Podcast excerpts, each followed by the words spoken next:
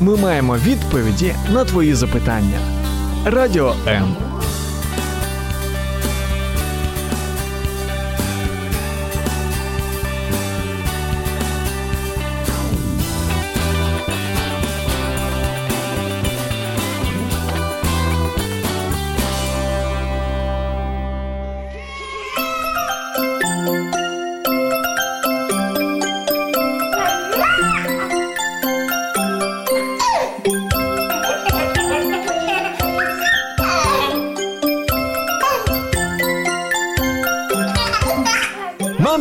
пристрасті.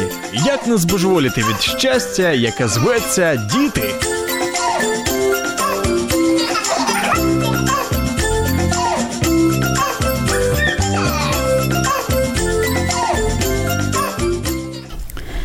Лето завершается, и дети догуливают последние деньки каникул. Родители судорожно скупают все констовары, готовят школьные брюки, юбки, пиджаки и ждут 1 сентября. Совсем немного, и начнется учебный год. И хотя он еще не начался, многим детям уже не хочется ходить в школу. Почему? Хороший вопрос. На него сегодня попытаемся ответить в программе «Мамские страсти». Меня зовут Любовь Гасанова, и по большому счету отвечать на вопросы «почему?», «зачем?», «как?» и «что делать?» Будет моя гостья Аня Анна Покровская, детский психолог и мама двоих детей. Аня, привет. Добрый день, здравствуйте. Аня, вы уже скупили констовары, подготовили рюкзаки, брюки? Частично. Частично. Частично. Наслаждаемся последними денечками лета. Пьем август по ага. маленьким глоточкам. То есть ты не относишься к тем мамам, которые, которые судорожно все скупают и... Вообще судорожно не хочется иметь окрас к какому-либо начинанию. Хорош, хорошо сказала, согласна с тобой. Дорогие друзья, э, если э, ваши дети собираются в школу, и вы из тех мам, которые либо же допивает этот август, либо же судорожно скупает, либо же просто покупает и готовитесь к школе, и эта тема для вас актуальна, пожалуйста, присоединяйтесь. Вы можете нам звонить во время эфира, задавать вопросы 0800 30 14 13, телефон бесплатный, я напомню. Либо же вы можете писать комментарии под стримом на Facebook-страницах Радио М и Любовь Гасанова. Я с огромным удовольствием буду зачитывать и вопросы, и ваши комментарии. Интересно знать и ваше мнение в том числе. Ань, вот буквально вчера я разговаривала, встретила свою соседку э, с ребенком, девочка, у нее замечательная девочка Маша, и я спрашиваю Маша, говорю, Маш, ты как? Я говорю, хочешь уже в школу? Маша закончила первый класс, идет во второй класс. И Маша, конечно, так искренне вздохнула, так немножко скривилась и говорит, нет, не хочу. Ребенок отучился один год, и во второй класс уже как-то что-то не очень хочется. Почему детям не хочется ходить в школу? Ну, знаете, я начну с того, что чаще всего родительские запросы на школьную тему поступают в начале ноября потому что первые два месяца, будь то первоклашка, ну там немножко другая история, мы затронем ее отдельно, а младшая школа, средняя, старшеклассники за лето соскучились, что-то новое. У первоклашки обычно такое родительское режиссирование э, школьной истории, это будет интересно, там будут тебя учить. Э, Ребенок первый месяц э, ходит выстраивая коммуникацию в классе, Второй месяц он уже немножко адаптируется, вокруг себя смотрит по сторонам. И ждет, вот когда же начнется каникулы, интересно. Ждет, да, да, самое интересно. Э, хорошо, если за первую четверть получилось у ребенка выстроить какую-то коммуникацию в классе, естественно, с помощью учителя это обязательно. И вот э, каникулы. Каникулы, и ребенок понимает, что надо возвращаться. И что это неизбежность. Это, знаете, как э, И почти школа, на всю жизнь. школа – это, похоже, э, первое понимание неизбежности в жизни человека. И здесь случаются очень разные развития сценариев, потому что восприятие школы у детей постепенно становится негативным, они понимают, что что-то очень важное для них отходит на второй план, они это достигнуть не могут, потребности не удовлетворяются. В первую очередь у младших школьников, вот у этой девочки, которую вы упомянули историю, потребность в свободной игре. И вот потребность в игре детский мозг, он развивается в игре. Гордон Ньюфилд, канадский психолог, который занимается вопросами привязанности в жизни ребенка, он говорит, что для того, чтобы развивалась личность полноценно, нужно три составляющих – покой, игра, развитие. Покой – это значит, когда ребенок напитывается семейными отношениями, своих, своими значимыми взрослыми, и для него семья – это такой тыл, защита – и такая, да, напитка психологическая на всю жизнь, в общем-то. Безопасность, любовь, забота. И здесь дети очень часто в школе не получают того, а, на что их мозг направлен. По сути, на привязанность, на то, чтобы э, расти и развиваться в безопасности. Очень часто бывает так, что э, учитель, создавая э, с детьми контакт, привязанность делает он ориентирует детей на себя, но при этом привязанность делает небезопасной. Включается очень сильное жесткое оценивание, хотя в младшей школе оценивать первых два года нельзя, насколько я знаю, но все равно учителю для того, чтобы держать класс, для того, чтобы были результаты, и когда послушаешь таких учителей, которые все-таки включают такую, ну, скажем, некую невротизацию в классе, ты понимаешь, что вообще-то у нее очень благие намерения а, через э, такой некий страх, оценивание, конкуренцию жесткую, э, дети будут показывать результаты. Но дети очень разные по своим психотипам. В большинстве случаев сейчас дети очень чувствительны. Вот какая-то такая, ну такая тенденция. Действительно, есть вот это скажем, повышенная чувствительность, когда дети э, и сентиментальны, и есть вопросы с эмоциями, с проявлением этих эмоций, с проживанием фрустрации. Хочу, но не могу, и как я с этим справлюсь. И в школе это все накапливается, потому что доминирующие эмоции очень часто у детей бывает страх. Страх просто поднять руку и отпроситься посреди урока в туалет по нужде. Страх. Причем, да, когда да. ты спрашиваешь у ребенка, а что самое страшное может случиться?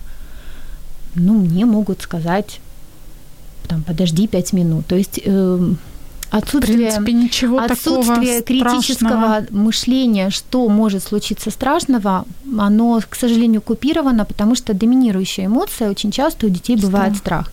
Ну и, конечно же, мы понимаем, что до школы э, у детей э, какая вот в жизни ситуация? Конфигурация такая. Мои взрослые, они рядом, я как-то, в общем-то, увлечен отношениями с ними, я на них ориентирован, и здесь я действительно на физическом уровне с ними сепарируюсь целый день.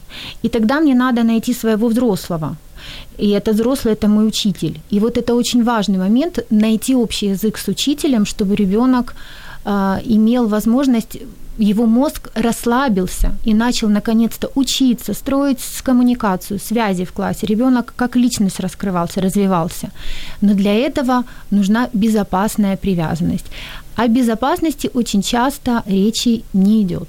Вот так. Но безопасность обеспечивается в представлении многих. Это вот когда за ребенком смотрят, он никуда не убегает, он в школе, он все с ним нормально. Вот в представлении многих людей именно это и есть безопасность. Безопасность в понимании психологической таком ключе, это в первую очередь, когда ребенок не боится проявлять какие-то свои разные реакции.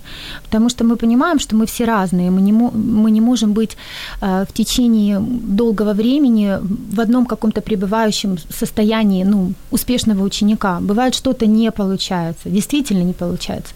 И тогда мы должны знать, что реакция учителя на меня, возможность указать на ошибку не через подавление личности, а через то, что вот смотри, в прошлый раз получилось, а вот в этот раз давай попробуем как-то вот что могло тебе помешать? Ну, опять же, мы говорим про um, учительскую um, выгорание, потому что педагогам с современными детьми необходимы просто кризисные центры.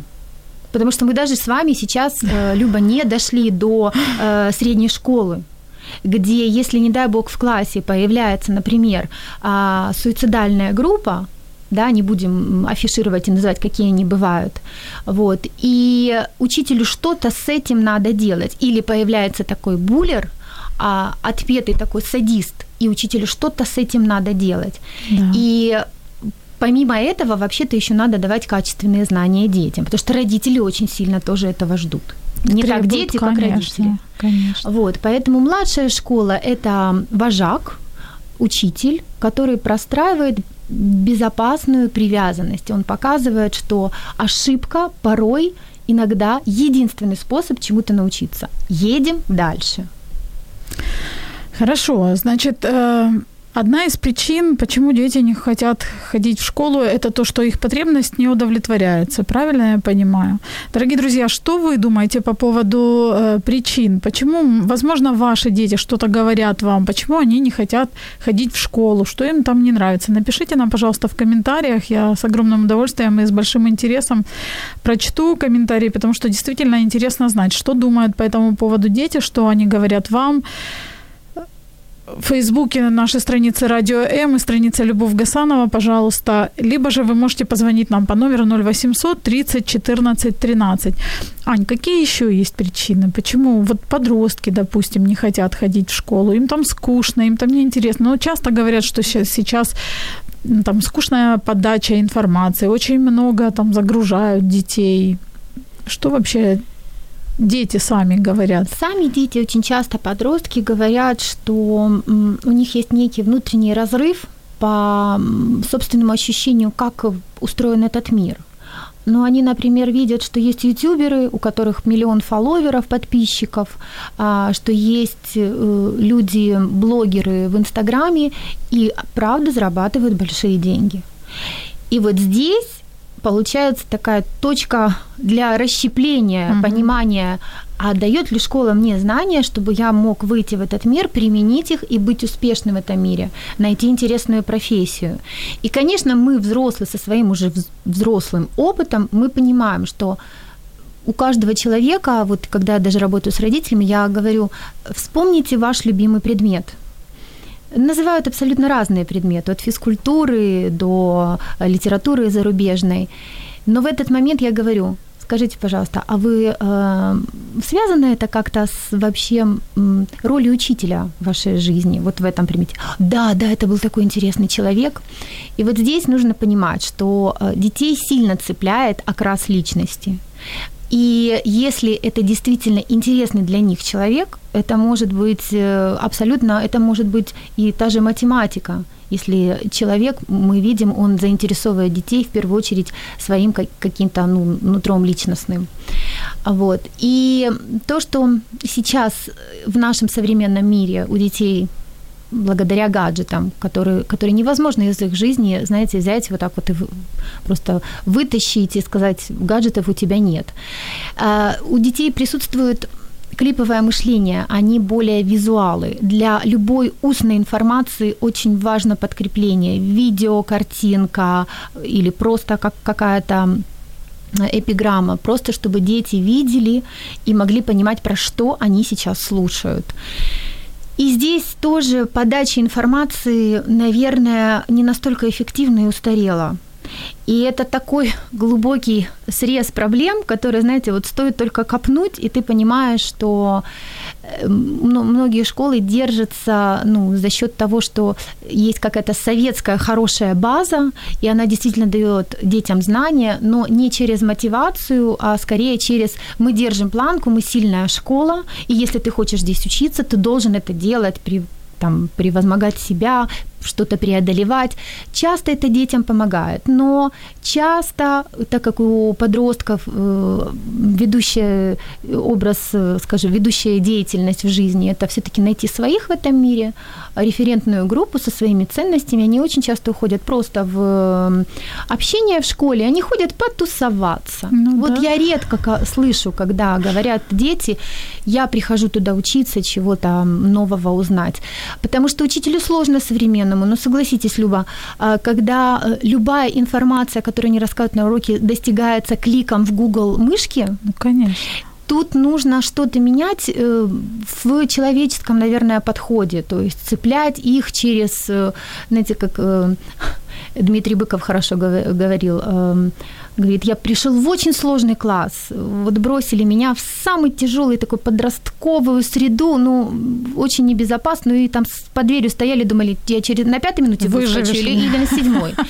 И он начал с того, что он сказал, что, как вы думаете, почему в сценах, литературных сценах э, Достоевского так много всегда каких-то сложных, э, даже садистских сцен? И дети задумались.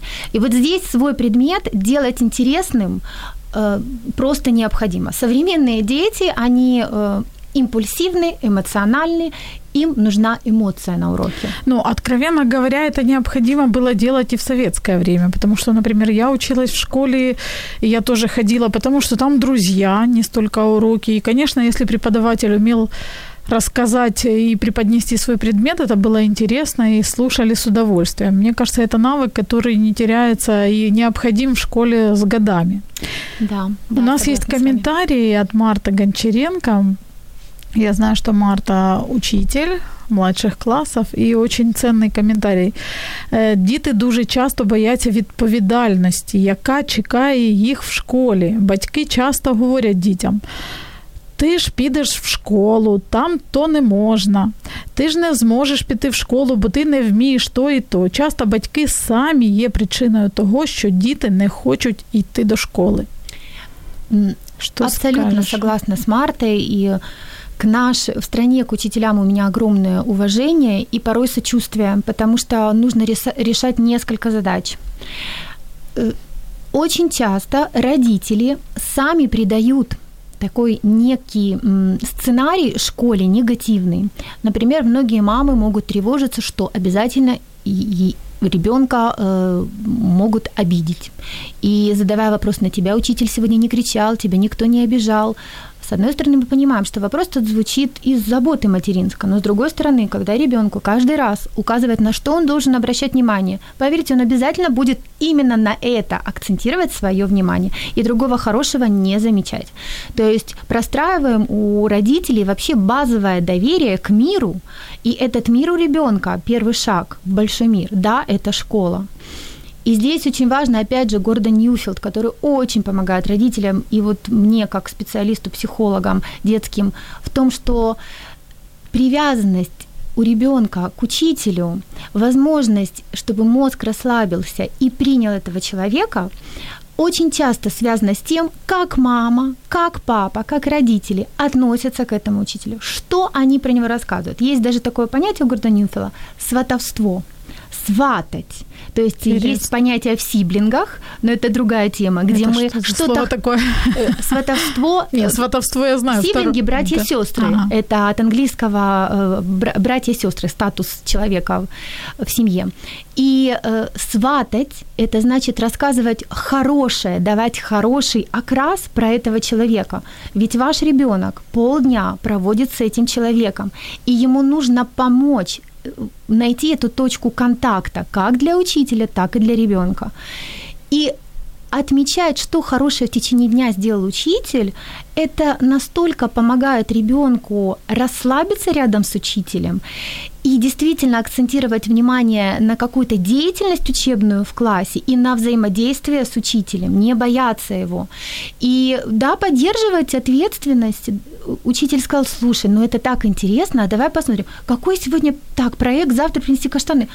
Ну как же интересно, ну какой, какие идеи вашего учителя? Вот это сватовство, угу. рассказывать хорошее про человека, а оно ребенку дает невероятный такой импульс на то, чтобы все-таки замечать и хотеть для этого учителя, ну, в общем-то, быть с ним в отношениях. Ань, вот э, Татьяна тоже написала, Татьяна Давыденко написала комментарий, предвосхищая мой следующий вопрос. Она написала, согласно с Мартой, где пройти курсы родителей, способных не перегибать с тревожностью. Я вот согласна, что, ну, и ты сказала, что у родителей страх, который еще вот запечатлелся Конечно. в их опыте школьном. И что родителям можно сделать со своим страхом, как его преодолеть, что ли, победить. Страх перед учителем, страх перед школой, чтобы не передавать эту тревожность и свои страхи детям. Ну, собственная детская травматизация в школе должна абсолютно идти отдельно, сепарированно от начала школьной жизни вашего ребенка. И вы взрослые люди, и внутри себя простроить. Эта история отдельно, например, мой какой-то негативный опыт в школе, а жизнь школьная моего ребенка совсем отдельно. Я это не переплетаю, это не знаки судьбы. Это очень важна, эта родительская Знаки вера, судьбы, это потому интересно. что, э, да, очень многие уходят в какую-то, знаете, такую, ну, скажем, эм, мифическое мышление, вот э, где вот мне было в школе плохо, и значит моему ребенку тоже не повезет. Это, это совсем не так. И здесь очень важно включать нам, взрослым, это подвластно. У нас есть взаимосвязь э, с эмоциональным мозгом, лимбической системой, префронтальной корой. У нас замечательно простроены импульсы, сигналы, и мы можем включать критическое мышление. У детей младшей, младшей школы это не так развито. А взрослые должны прокачивать свою critical thinking, а оно сейчас везде. И вообще оно очень помогает избежать очень негативных, плохих ситуаций в жизни, когда подумать и понять, что мы можем ребенку рассказать, показать о школе. И я эм, когда-то наткнулась на совершенно замечательную книгу афганского писателя, который в Америке живет, Халет Хасейни. Он уехал во время того, как э, в Афганистане начался э, режим Талибана. И он написал книгу «Тысячи сияющих солнц» про девушек мусульманских, оставшихся в Афганистане, живущих при этом режиме, где запретили учиться им в школах, и как они мечтали вновь вернуться в школу, и они надеялись, молились, чтобы закончилась война, чтобы наступило вот то прекрасное время, где они ходили в школу, общались, учились.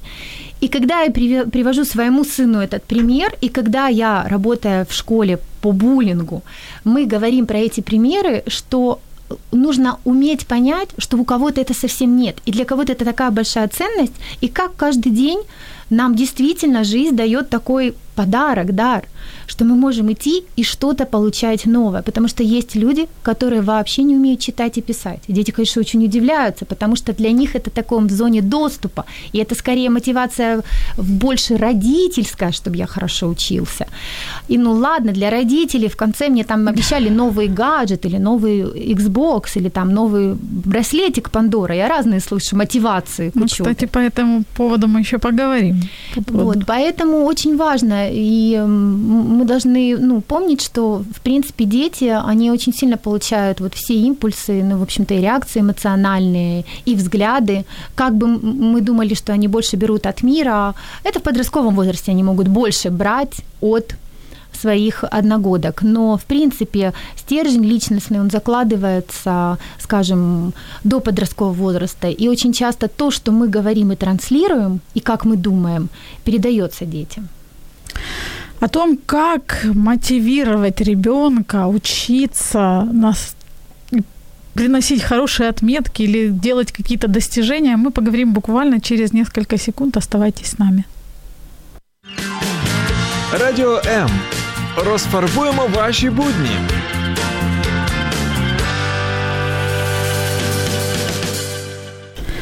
Это программа «Мамские страсти». Сегодня у нас в студии Анна Покровская, детский психолог и мама двоих школьников, двух школьников.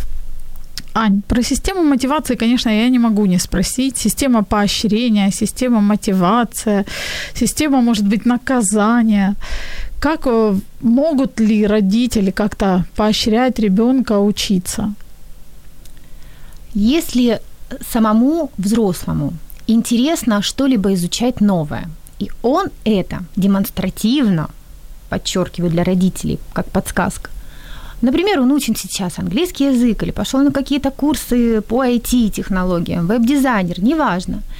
И он что-то в своей жизни изучает, преодолевает и прокачивает свою там когнитивную функцию головного мозга, получает какие, какую-то информацию. Когда ребенок это видит, в первую очередь примером родительским, тогда все замечательно складывается. Когда родители делают культ из оценок, Младшая школа может быть скомпенсирована тем, что ребенок еще очень сильно ориентирован на своих взрослых, пока что не такое большое значение имеют для него эм, его э, одногодки, но что мы видим? Что, в принципе, последние года подростковый возраст, он стал более раньше. И пубертат у нас уже, говорят, начинается с 9-10 лет. Да, и родительские запросы о поведении об отношениях с детьми этого возраста, он уже полностью имеет подростковый окрас. Поэтому, а это у нас 9-10 лет, это еще младшая школа. И здесь очень важно поставить на пьедестал в семье отношения. Потому что часто от, хорошие отношения родителей – это ты будь хорошим в школе, и тогда к тебе будет хорошее отношение. И здесь дети ранятся, дети говорят, что вообще, когда каникулы или до школы все было хорошо, своих родителей радовал, а вот сейчас, когда школа портит между родителями и детьми отношения, это всегда проблема. И какой-то период ребенок может компенсировать и выдавать хорошую обучаемость, вот, но если это все равно будет такой какой-то сильный скажем, контроль, или многие подростки, вот я прям вот цитатами вам буду выдавать, я для родителей лишь как ученик своей школы. А, я, э, я то, что я сегодня получил. Да, вот как в советское время. Человек есть угу. труд, что он воспроизвел в течение рабочего дня. Вот это есть человек. Вот, производственные романы все были про это в советское время. А дети хотят, а у меня есть еще что-то другое. Мы должны понимать, что школа может развивать ребенка когнитивно, может развивать ребенка эмоционально. Но еще помимо того, что есть в жизни ребенка, это нужно предстоит родителям раскрыть. И когда у ребенка добавляются какие-то интересные другие занятия, тот же спорт, очень многие родители современные почему-то э, берут в помощники себе репетиторов, ребенок скованно физически, телесно сидит за партой в течение дня, и так они думают, что они правда помогут ему прокачать его способности в сфере обучения. Но мозг развивается так же, когда у нас тело развивается физически. Спорт помогает самоконтролю, то, что необходимо в школе, про что говорит учитель Марта, да, написала нам. Самоконтроль это и ответственность, это прививается очень много качеств, которые помогают потом в школе. Но родители иногда делают действительно такой культ из обучения, где ребенок идет уже в очень сильное сопротивление. И, как правило, оно проявляется в четвертый, пятый класс. В пятом классе сложно меняется система, меняется опять привязанность к другому учителю должна настроиться, перетасовка в классе. Э, но младшая школа, ребенок иногда понимает, что он как-то жил в конфигурации, я радовал своих взрослых. И чтобы я не воспроизводил э, листочек, рисуночек, какое-то там э, деревце из пластилина в садике, все восторгались. И что-то произошло что-то в моей пошло жизни. не так. Да. И сейчас я не радую своих взрослых. Вот ребенок не должен через школу Э, иметь вот этот вот путь восприятия, что я только то, что я получил в школе. Мы должны видеть ну, ребенка гораздо ну, в больших сферах жизни. Ну и, конечно, мы должны их, как родители, обеспечивать ему. И бывает, что какое-то занятие театральное, творческая, дети правополушарные до 8-9 лет, а современные дети, которые сидят в гаджетах, это правое полушарие, оно нуждается в креативности, в фантазийности, в сублимации чувств и эмоций. И вот здесь вот очень важно снимать это напряжение школьное, там, где есть возможность телесно двигаться и творчески развиваться. Mm-hmm. Но дети у нас мечтают, например, вот у меня была девочка, которая мечтала ходить в театральную студию, ей не разрешили родители, потому что это будет мешать учебе. И скажите, какое тогда отношение этого ребенка будет к школе? Школа мне мешает удовлетворить мою потребность. Школу я не люблю. Ну, логично. Все логично. Поэтому наказывать за оценки, ну, я скорее думаю, что мы очень много и в нашем детстве получали, наверное, в школах замечаний, когда вот ошибка, ошибка была как такая, знаете, красная строка, что у тебя не получилось. Мы должны понимать, что ошибка – это значит, ты что-то попытался сделать, но есть над чем работать. И вот родителям обязательно нужно давать ребенку сигнал э, про то, что я вижу, что у тебя с этим предметом проблема. Быть может, что происходит? Узнать вообще есть вещи, которые настолько влияют на обучаемость ребенка, над которыми мы даже не задумываемся. Например, где он сидит в классе, с каким человеком. Быть может, ему кто-то сзади толкает стул, или он сам не, от, отвлекается. Что происходит на переменах? А, может быть, какой-то один мальчик достает гаджет, а такое тоже есть, и я знаю, слышала, и сама лично видела, и в течение перемены эти дети Все стоят дети над стоят. этим гаджетом. Угу. То есть они не переключились, их головной мозг не снял напряжение. Для детей вообще-то усидеть 40 минут на стуле, тяжело. не двигаясь, тяжело. Вы представьте, сколько они удерживают энергии. Удержание энергии – это всегда нарастание напряжения. Соответственно, напряжение не вышло, они не побегали, не сбросили с себя эти эмоции за прошлый урок, не очистили – условно э, себя для восприятия новой информации. И вот такие вот шаги, где, учи, где э, родитель помогает ребенку, могут помочь ему прощупать, а где здесь, как можно накачивать эту мышцу интеллектуальную. Потому что ну, наказаниями оно ничего не будет, ребенок будет только уходить еще большее противостояние к школе, к родителям, закрываться, обманывать то, что я часто слышу потом в средней школе. Но опять-таки для того, чтобы выяснить э, причину, да, что может мешать ребенку, у родителей должны быть доверительные отношения с ребенком, да, для того, чтобы можно было поговорить и в процессе беседы это все прояснить, что может быть. Да, есть мешает. мифы в семье, например. Мифы в семье твой отец отличник, и он всегда в этом предмете преуспевал. И у меня есть анкета для родителей, где у меня после имени и фамилии вторая строчка – ваша профессия. Она мне нужна не для того, чтобы я узнала, сколько родителей денег зарабатывают, а для того, чтобы я узнала, в какой сфере человек работает. И если я вижу, что это папа, например, в физмате э, в институте преподает, а ребенок мне рассказывает, что он мечтает стать кутюрье и делать одежду, я понимаю, что там очень сильный внутренний семейный конфликт. Mm-hmm. Вот, потому что ну, часто есть эти мифы семьи про то, что родители были успешны в школе, и они ждут, конечно, таких же свершений, вот эти династии, продолжения. И если ребенок не приобрел эту черту характера, не, про, не приобрел эти гены, он не может им следовать, он более правополушарный, например, или левополушарный. И он более, ему нравится что-то более креативное, свободное, то здесь нужно понимать, что да, математика дорогой папа, это не ваша фишка, это не козырь вашего ребенка. Давайте искать сильные стороны другие. О, что ему? Английский, прекрасно. Вот видите, гуманитарий, английский. Давайте подумаем, где английский в жизни пригодится. И тогда родитель чуть-чуть успокаивается, потому что на самом деле какая-то школа дает сильное напряжение родителям про какое-то первое оценивание от мира их родительства. Про то, что, например, ребенок себя плохо ведет, родители сильно переживают, начинают при учителе этого ребенка уже, ну подожди, придем домой, ну я отцу расскажу.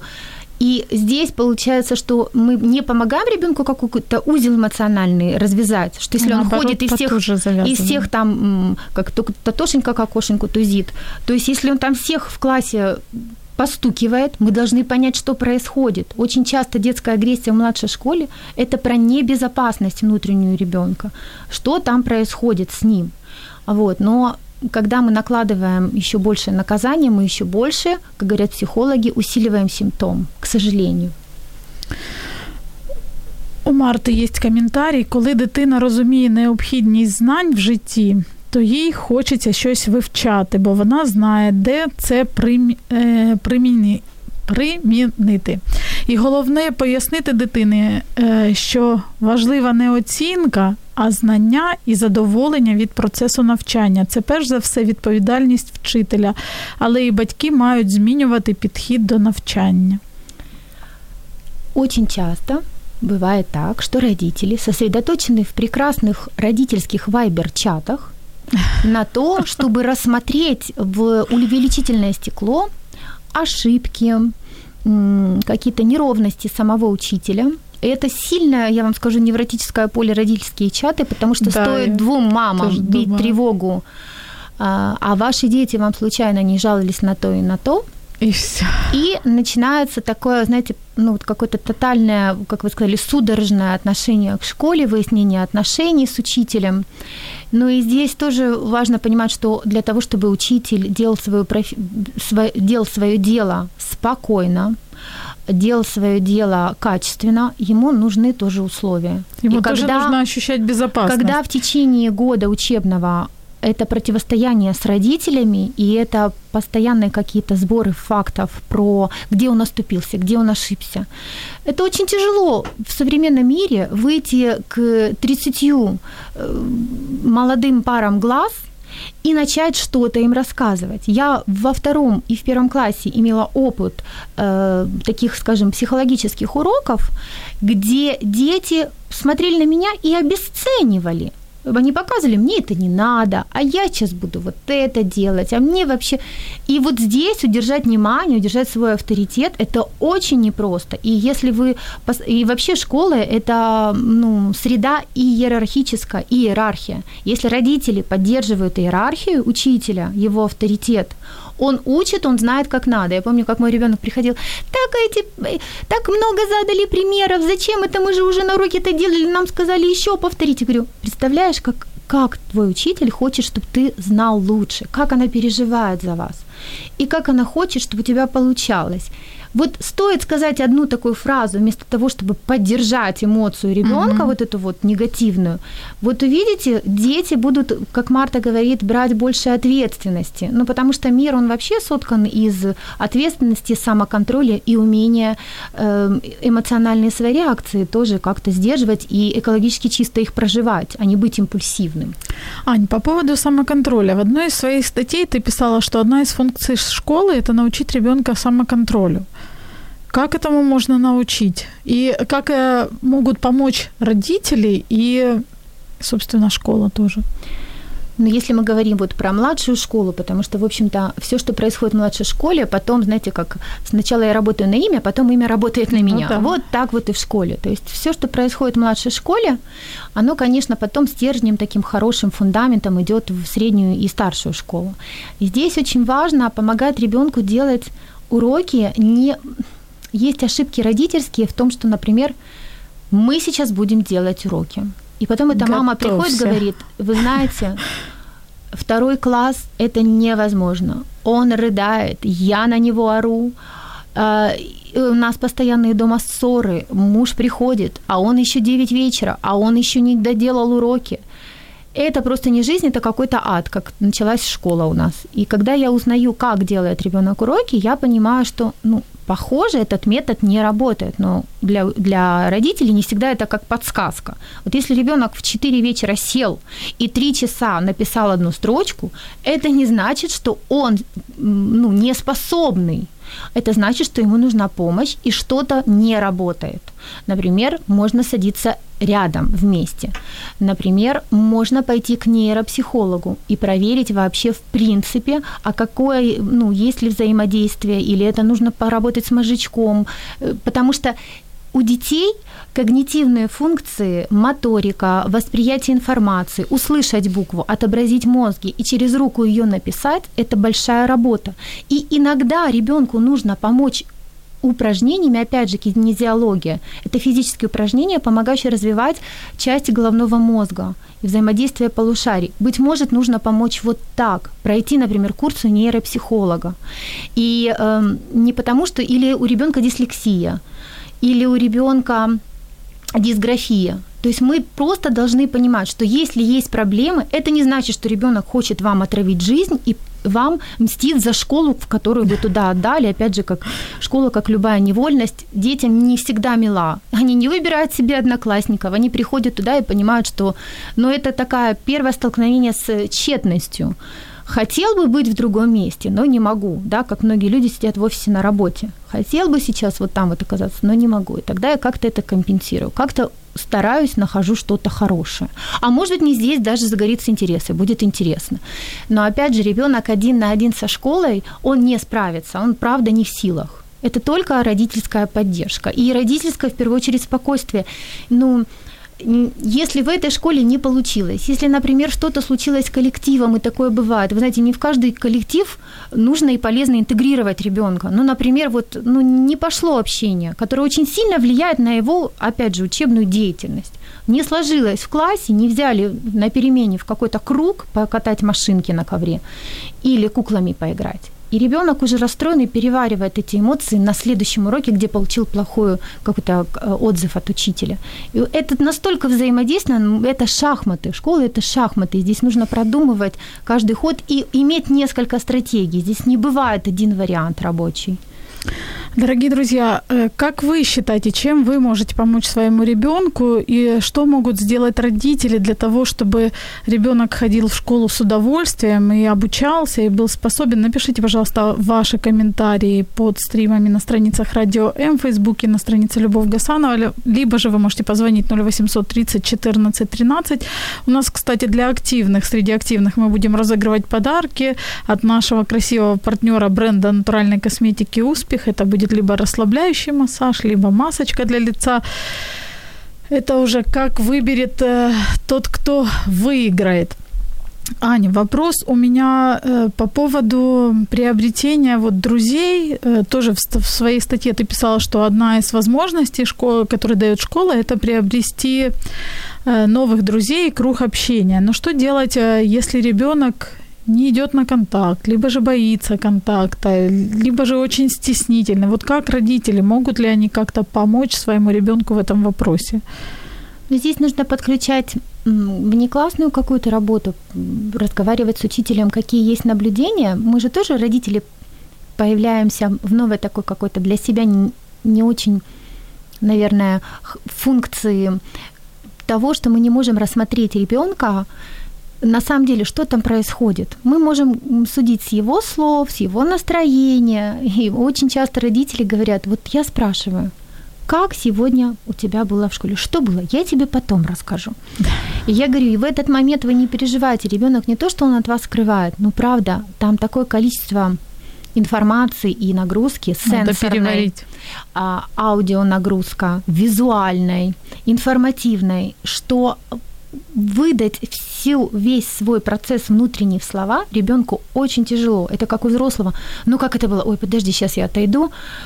Сейчас, подожди, это словами не скажешь. Вот это такое же состояние у детей после школы бывает. И это нагрузка от количества информации, от одноклассников, от шума на перемене, и мы должны понимать, что если это чувствительный ребенок, если это ребенок, который до школы предпочитал, у которого был один друг, он не очень внедрялся в большие компании, строил космолеты, приходил там в какой-то мастики и с палкой и царапинами, то, скорее всего, э, такой тип личности присматривается в школе, и пока что не нужно бить тревогу. Если доверя... научиться это умение, научиться доверять учителю и себе внутренне, мой ребенок справится. Мы в семье дали, наполняем его отношениями, чтобы он мог в любой ситуации себя поддержать и справиться. И дышим, дышим, глубоко желательно. Э, вы знаете, можно избежать многих тревожных родительских реакций, которые, которые запускают в ребенке само, у самого тревогу. Если родители не имеют базового доверия к миру, к учителю, к школе, это доверие у ребенка не вырастет само по себе. Поэтому смотрим на психотип ребенка. Дальше слушаем, что говорит про это учитель. И дальше мы в течение ну, первых шести месяцев в школе все-таки присматриваемся, а так ли, что никого нет и не с кем дружить. Или на перемене, например, есть один человек. Или же, может быть, что-то делает ребенок. Иногда нам очень сложно это слушать, но так бывает. Дети разные реакции в коллективах показывают. Что-то делает наш ребенок, что коллективу это не нравится. И наша задача, как родителей, помочь приобрести новый навык взаимодействия с детьми в коллективе. Ты хочешь, чтобы на тебя обращали внимание? Это можно сделать вот так, так и так. Принести завтра новую игрушку, принести завтра настольную игру, или мы сделаем какой-то проект интересный, ты расскажешь. То есть помогать ему удовлетворять потребность экологически, социально приемлемым путем. И очень часто в этом помогают детские психологи. Потому что, ну, вот родители переживают, когда у ребенка идет сильная апатия, когда ребенок, правда, мы же не затронули, например, тему психосоматики, когда дети утром просыпаются, болит горло, болит живот, э, тошнит, и они, правда, физически себя так чувствуют, это сильная тревога и страх, и страх переступить порог школы. Mm-hmm. И тогда здесь очень важно помочь ребенку настроить вот эту привязанность, чтобы мозг воспринял школу, коллектив, класс как что-то значимое для него в жизни. И что это новый опыт, что не только мы, семья, для тебя значимы, но уже у тебя появляется новый остров жизни. И здесь очень помогают какие-то хорошие опять же, творческие проекты, где когда-то я посоветовала маме на день рождения ребенка сделать фотографии что я люблю делать и чем заниматься. И они фотографии с мамой расклеили, как он любит кататься на велосипеде, как он там строит лего, как он с собакой, как он в лесу грибы собирает. И класс увидел этого ребенка по-другому. И кто сказал, а мы тоже ездили по грибы, а у меня такое же лего, а мой старший брат, у него вот такой друг. И пошел процесс, потому что иногда нам нужно вот прям нащупать эту дверь, подобрать ключик, где заметят дети вашего ребенка.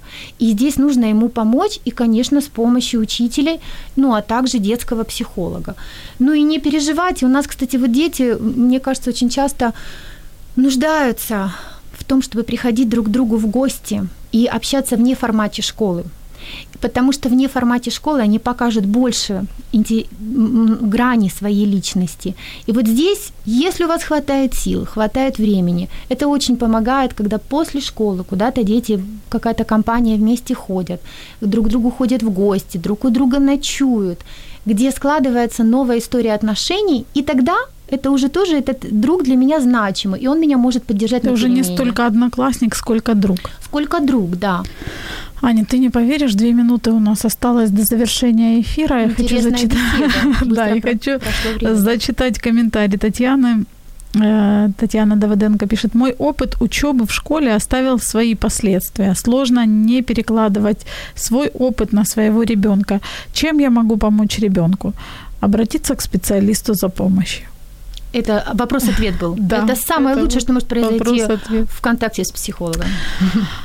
Буквально два слова, что можешь пожелать? Я хочу пожелать и воспринимать школу как ценность, понимать, что современным педагогам не просто не перекладывать на них ответственность за воспитание и все-таки понимать, что все, что происходит дома, э, то, какие отношения дома, то, насколько дом тыл для ребенка, насколько показатель для ребенка. С этим ваш ребенок приходит в школу. И не переживайте, что если школа научит плохому или там коллектив научит плохому. Нет, если у вас есть ваши ценности, вы их придерживаетесь и с папой смотрите в воспитании в одну сторону и меньше показываете своей фрустрации, эмоциональной незрелости, все будет хорошо.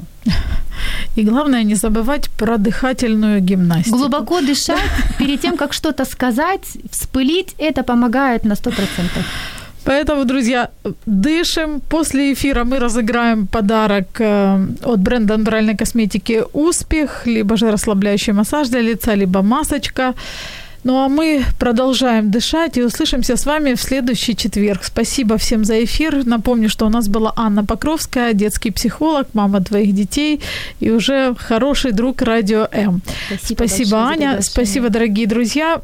Услышимся в следующий четверг. Пока-пока.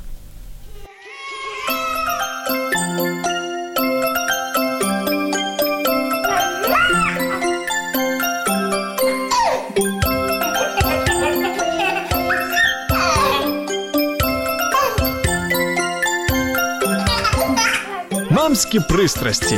Як не збожеволіти від щастя, яке зветься діти.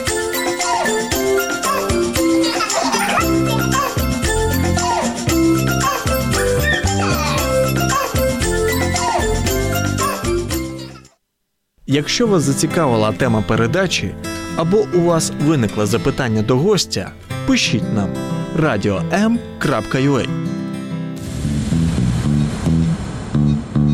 Радіо М. Про життя серйозно та з гумором.